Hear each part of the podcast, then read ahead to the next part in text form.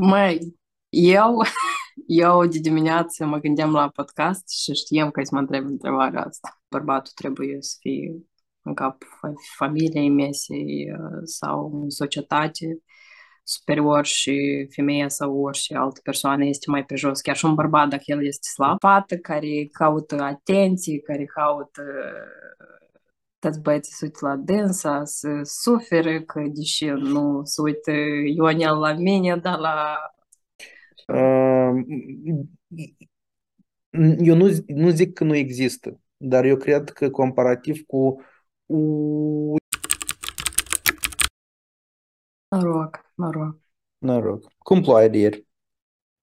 Măi, eu, eu de dimineață mă gândeam la podcast și știam că îți mă întreb întrebarea asta. Eu sunt atât de previzibil deja pentru tine. Asta e bine. Da. Cum ploaie de ieri, uh, eu eram în centru când nu prins ploaie și nu prea am văzut uh, apocalipsa care se întâmpla prin jur. Uh, eu frumos m-am dus la market, mi-am luat chestii și am așteptat o oră taxul, taxiul, nu a venit și m-am dus pe jos în ploaie. Cu... Dar în centru mai puțin a plouat sau ce? Da, da. Cel puțin așa, gen foarte puțin a plouat din ce am văzut eu. Interesant cum Chișinău e un oraș nu foarte mare, dar uh, uneori poate să ploaie foarte tare la Ciocana și Rășcani, de exemplu, la Botanica și centru mai puțin. Fiind permanent mă fascina chestia asta. E un puchi de pământ, de cât ploaia spune că da. nu pisat loc să fie la fel. Da, dar în restul părților din Chișinău am văzut că era era ud, foarte am văzut, ud. Am văzut fluviul Albișoara, fluviul Mircea cel Bătrân, uh, cascada, uh, cascada din, pe dealul dintre Ciocanaș și Rășcani. Noi am zis uh, astăzi să vorbim uh, ca topic principal despre masculinitate toxică. Da, da, la asta am rămas. Și uh, eu că mă gândesc din ce unghi noi să ne apropiem de, de acest subiect. Noi am avut mult timp între, între discuții și eu tot am citit, am ascultat, am, am gândit din analiză de perspectivă culturală și mai departe. Mm-hmm. Nu, eu cred că întrebarea cu care spun de început este Nicolae, tu te-ai simțit vreodată că ai în tine masculinitate toxică? Funny question. Uh, dar ce, ce înseamnă masculinitate toxică? Hai să începem cu asta. Pentru că răspunsul la întrebarea ta este da, cu siguranță, deși eu cred că eu lucrez cu succes la multe dintre ele, dar hai să definim ce este masculinitate toxică mai întâi toate. Mm-hmm. Uh, cum, ce, ce tu poți, ce, ce, ar, ce ar fi pentru tine definiție de masculinitate toxică? Uh, probabil pentru mine masculinitate toxică e momentul când uh, bărbatul, dar nu neapărat bărbatul, mm. uh, își manifestă sau cumva are în viziunea sa faptul că el sau ea este superior, uh-huh. uh, pentru că are anumite calități, fie fizice sau morale, ele sunt bazate pe stereotipuri, pe etichete care de obicei le vezi în societate. Uh, da. Și probabil e bazat pe niște reguli care ele вообще sunt nescrise și nu au probabil logică neapărat uh, de tipul bărbatul trebuie să fie în cap familiei mesei uh, sau în societate superior și femeia sau orice altă persoană este mai pe jos. Chiar și un bărbat, dacă el este slab, din anumite puncte de vedere, el este mai pe jos. Uh-huh. Probabil asta pentru mine așa știi foarte simplu și banal și și îmi vine acum în minte. Ok. Pentru că eu mă gândeam, știi, dacă noi putem să definim ce este masculinitate da? mm-hmm. și feminitate, atunci noi am putea să definim ce este toxic. Pentru că toxic este ceva ce este cu impact negativ. Mm. Da? Pentru că poate să fie uh, orice, orice termen, aproape orice termen, probabil poate fi văzut din perspectivă pozitivă și negativă. Poate deci... fi masculinitate în general ca ceva, ca ceva pozitiv, să vedem, și atunci ce este toxic în asta? Adică tu spui să nu atingem neapărat tema sau cuvântul bărbat, dar nume masculinitate ca... Da, nu. Hai să atingem cuvântul bărbat, să atingem cuvântul femeie, it's ok.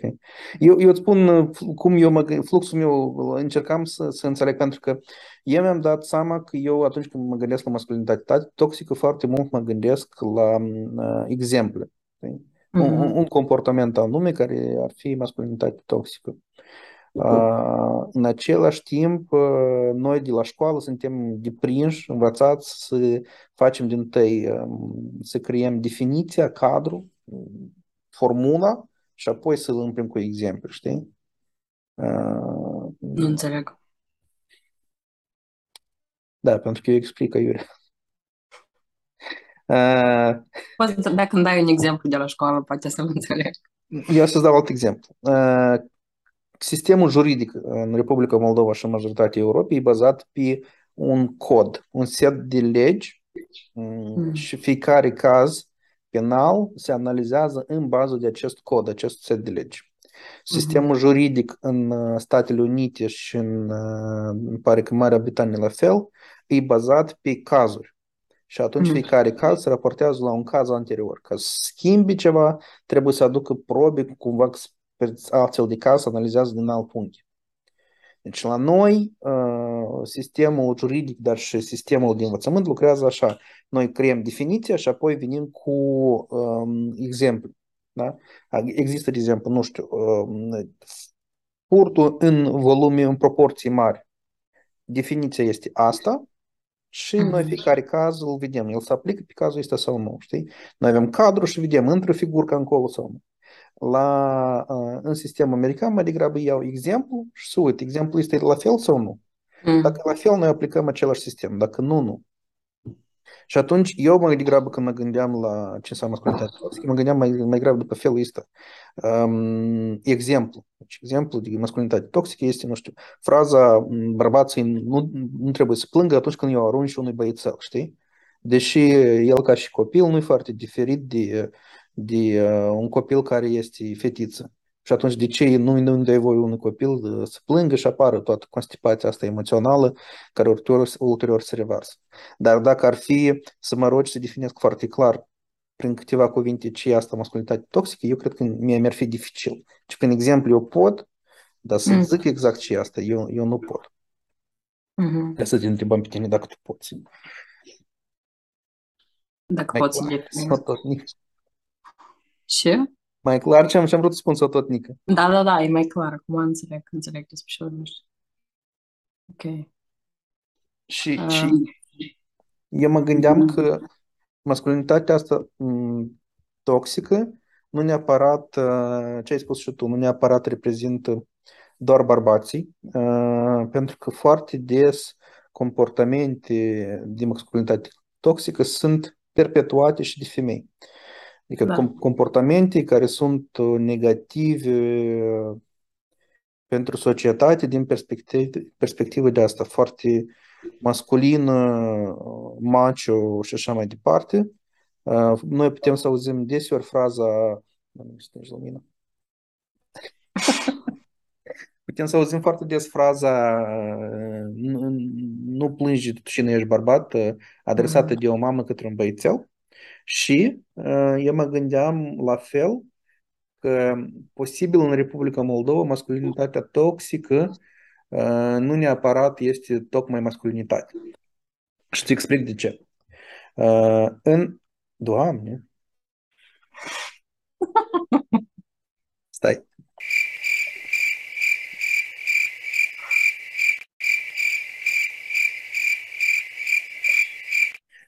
Seamă că trebuie să pleci în vacanță, gata, ajungi o Am ales uh, local, birou de potrivit, că aici, dacă nu te miști, să...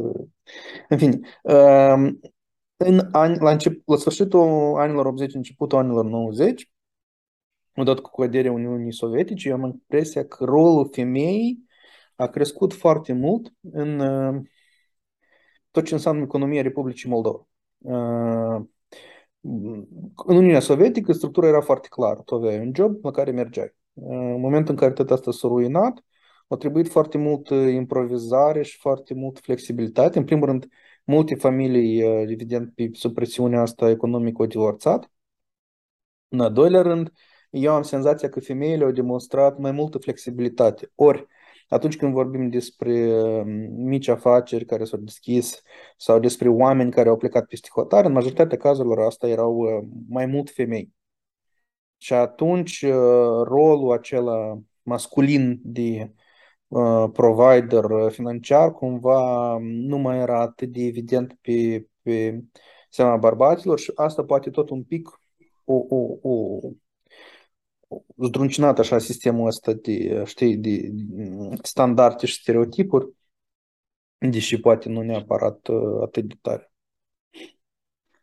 Da, mie mi se pare că, nu știu de când asta s-a început sau asta mereu a fost că de multe ori femeile din cauza situației economice, nu știu, emoționale, familiale, la la la, uh, au preluat uh, na, nici nu poți să zici rol, știi, rol masculin, că ce înseamnă asta, dar există treaba asta că femeile acum sunt mult mai în siguranță spre ei rolul masculin sau rolul de, știi, provider, whatever, de protector, de... Și nu zic că asta e rău, dar uh, pentru unele femei asta e destructiv și eu asta am văzut din exemplele, na, pe la trainingurile care mă duc și chestii, că când îți asumi un rol de bărbat, asta pentru unele femei poate fi potrivit, pentru altele asta e super destructiv, că nu e natura ei să fie așa, știi, mm. super masculină sau să iei tot în mâini. Asta, până la urmă, te da bivește, cum spune la un moment dat.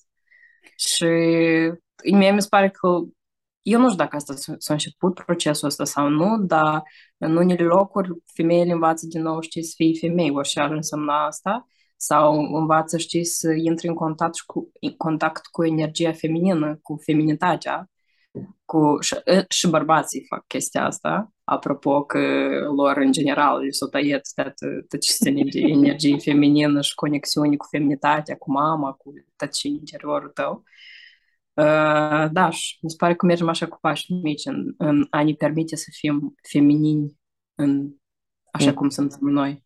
E ca, de exemplu, eu, când zic de asta, vorbesc și de mine. Da. Da. Pe de exemplu, tu? Ah, eu. Uh, eu, la un moment dat, mi se pare că m-am prins într-o... Când eram în adolescență, dar nici nu pot să zic feminitate masculin, nu, feminitate masculin, feminitate toxică, nu era feminitate toxică, e genul ăsta, știi, de adolescență, fată care caută atenție, care caută toți băieții să uită la dânsa, să suferă, că deși nu se uită Ionel la mine, dar la Anijara să uită. Eu m-am prezentat multe stereotipuri și etichete care anume sunt predestinate femeilor, fetelor, adolescentelor, știi? Și la un moment dat mie deja nu ne-a plăcut să mă aflu acolo și am spus că eu vreau să trec, știi, de altă parte. Și am, am, am început să intru în contact cu masculinitatea din mine. Și asta mm-hmm. a fost tare fain, numai că iară eu m-am dus la o extremă în care știam și ca să fiu super masculină, am încercat așa să o primit. Uh, super masculină, să-mi asum unele responsabilități, să fiu, să fac, să mă simt, dar pe urmă zic că, măi, nu chiar tare ghini. Știi? Că uh, inclusiv știi și în relațiile în care eram sau în felul cum mă prezentam, în atitudinea mea, la un moment dat am spus că e destructiv asta, știi? Nu, nu știu dacă am avut vreodată masculinitate toxică, eu mereu cumva am încercat să fiu foarte conștient de asta, că am avut, poate nu destule, dar am avut exemple și știu să detectez treaba asta. Um, da, și acum mi se pare că mă aflu în proces în care, știi, încerc să echilibrez, nici să nu mă duc la extrema aia de femei super feminină, că eu nu pot și eu, adică I'm not like that, dar nici știi, mas- femeia masculină care e tot în mâini, face, se duce și... Dar cum te echilibrezi? Ce faci? Nu, pentru mine, dacă vorbim de, de comunitatea queer și de toți termenii care se învârt în, în jurul comunității este, există uh, termenul non-binar, uh-huh. nu știu dacă ai auzit sau nu, uh, care de fapt reprezintă o identitate, adică eu mă identific ca persoană non-binară, asta înseamnă că eu combin energiile astea de feminin și masculin uh-huh. în mine, eu cred că le am pe ambele. Și citind foarte mult despre oamenii care se identifică așa și în general reprezintă acest termen și cum el se manifestă, eu ne-am dat seama că dacă eu pot să fac și una și alta. Adică eu pot să, de exemplu, să deși asta nu neapărat masculin, dar eu pot să am păr pe picioare și în același timp sport rochii. Uh-huh. Iarăși, asta noi vorbim în termenii stereotipurilor care există, dar mine asta mă ajută să echilibrez, da? Ok. Exact. Asta e un exemplu banal, știi, care se deci, Un fel de tot temuri să primești un fel de reprezentări cumva a masculinității și a feminității, care sunt un fel de milestone-uri care le setezi pentru tine sau, sau cum? Da, da, da. Sau, na, uneori eu vrea, pot să primesc, știi, atenție din partea cuiva, alteori eu vreau să dau atenție, uh-huh. Știi, să dau flori, să dau chestii, eu vreau să fiu inițiatoarea, știi, la ceva. Ok. Uh, Ok. Uh-huh. Un fel de, ok. Un fel de rol mai activ sau, sau mai în uh, expectativă să primești.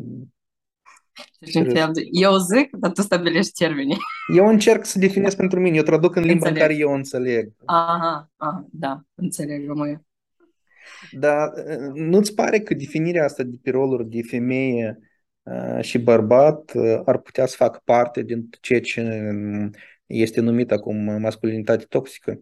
Ori faptul că era foarte clar definit din start și faci femeie și faci bărbatul, oarecum avantaja într-un anumit fel un, un, o rânduire socială care era evident dictată și organizată într-un format patriarhal. Mm-hmm.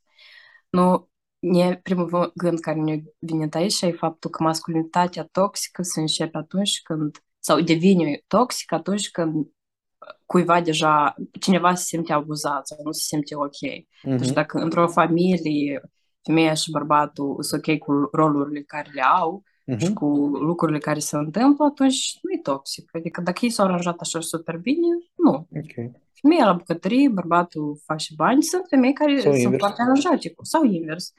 Și toți sunt mulțumiți, super, atunci nu e toxic. Uh-huh. Atunci așa se înțeleg uh-huh. oamenii. Pentru altcineva formula asta probabil nu merge și atunci începe să devină toxic, că ceva acolo deja nu mă încadrez în cutiuța okay. asta. Ok. Dar de unde tu crezi că apare în figneaua asta și de masculinitate toxică? Adică cum tu îți explici de, de ce există acest fenomen care, printre altele, continuă să cred, poate în Republica Moldova nu este atât de puternic, dacă ne uităm la, la țări mai dezvoltate economic, chiar dacă ne uităm spre Statele Unite, eu cred că acolo vedem foarte multe exemple. Salut Trump, știu că nu te uiți la noi, dar mi îmi pare un, un exemplu foarte elocvent de tot ce înseamnă masculinitate toxică. Iarăși, putem să vedem destule și în multe culturi, nu vreau să, să merg în enumerare pentru că aș merge pe stereotipuri, dar de ce? Cum, cum crezi? De ce noi avem așa situație? Da, stai, ne venit altă întrebare. De ce Republica Moldova nu e așa... Păi îți spuneam că în opinia mea, odată cu creșterea Aha. rolului femeilor în tot ce înseamnă economie, uh, eu nu, nu zic că nu există, dar eu cred că comparativ cu unele state, la noi poate este mai puțin prezent masculinitate toxică. Noi avem nu odată situații când într-o familie, într-o gospodărie, de fapt, decizia finală ai aparține femeii. Noi avem și fraza asta tare amuzantă. Bărbatul e cap, familie, dar femeia e gâtul, unde tu și femeia, acolo se uit cap. Și noi avem, noi avem, printre altele, dacă ne uităm acum, de exemplu, o societate în care noi suntem super ok să fie președintele de țară femeie, prim-ministru femei, șeful unei instituții de forță sau la mai multe instituții de forță femei, pentru că la Ministerul Afacerilor Interne avem femeie, la CNA avem femeie, avem foarte mulți top manageri femei în, în companii în Republica Moldova. Respectiv, Yes, nu, eu nu neg că nu există, dar eu cred că este nu atât de mare cum ar fi în alte țări, în alte culturi. Iar mm-hmm. nu vreau să, mă, să fac referință pentru că asta ar fi bază de stereotip și asta n-ar fi frumos. Probabil eu n-am studiat, știi, foarte mult alte țări sau nu am trăit în alte țări, știi, ca să văd uh, mai în profunzime problema asta. Dar când întrebam de Moldova, și însuși, de fapt, de ce spuneai tu că femeia la un moment dat a început să fie providerul și să ia deciziile și asta într-adevăr se întâmplă în așa de multe familii în care mm. femeia e practic toate deciziile, însă în continuare am văzut exemple în care femeia ia deciziile, aduce banii și în continuare este sub uh, influența masculinității toxice și bărbatul cumva nu, pe dânsul asta nu îl împiedică să, să-și manifeste în continuare acest uh, okay. uh, comportamente. Adică nu există așa, nu există faptul că eu fac asta, înseamnă că sau femeia face asta, înseamnă că eu stac și eu nas și eu și de nu știu cum. Uh, Asta în continuare se manifestă și asta este și sub responsabilitatea femeii, la fel. Uh, gen, vorbesc de relația în care se află și dacă trebuie să afle sau nu. Okay. Dar deși există fenomenul ăsta de masculinitate toxică, da? Mm. Era întrebarea. Oi, da. deși există. Pentru că la un moment dat așa s-a întâmplat. Dar deși s-a întâmplat așa? Da. Aici e circulă tare multe gânduri la mine în cap. Foc. Trebuie să te structurezi o leacă. Uh. Uh.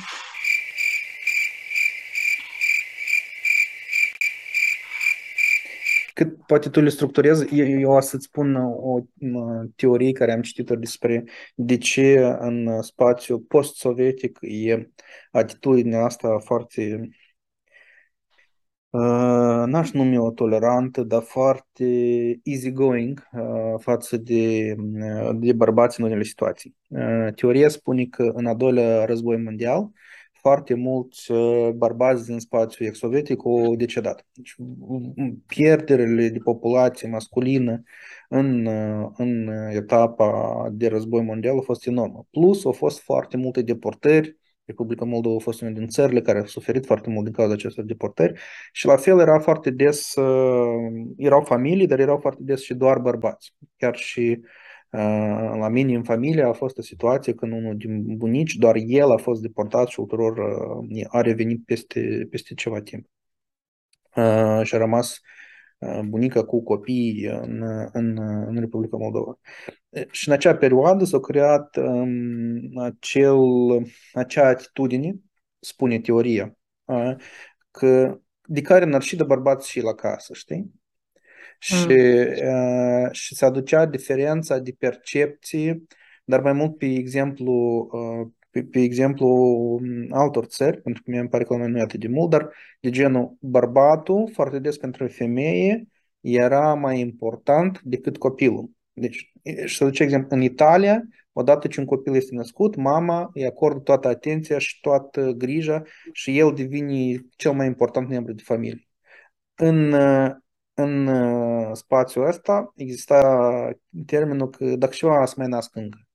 Principalul mm. să păstreze, să păstreze bărbatul în familie. De asta, de exemplu, se acceptau anumite, anumite comportamente violente în cadrul familiei, direcționate fie spre soție, fie, fie spre copii, că cum nași, da, da e meu.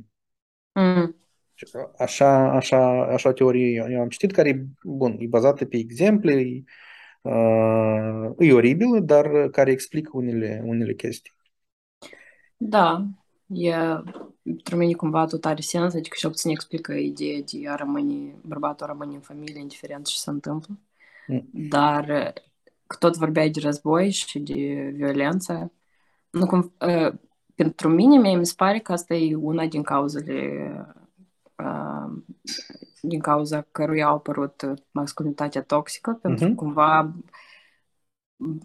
persoanele care reprezentau sau erau considerați ca bărbați sau că trebuie să crească bărbați, au, au crescut sub foarte multă violență sau atitudini, spunem, foarte crudă sau poate nu crudă, dar tipul ăsta de atitudine rece, știi? Rece, fără emoții, fără plâns, fără... Și de moment și nu există partea... De moment și ți este cumva extrasă sau uh, nu ai drept la partea emoțională, se întâmplă... Nu, și la ce ai drept atunci? La intelect, la puterea ta fizică și și mai este acolo care te ajută pe tine să supraviețuiești. Cumva fiind cumva în minus deja partea emoțională, e foarte greu să simpatizezi cu tot ce se întâmplă uh-huh. în tine și în tine, în special, da. și în, în, în jurul tău.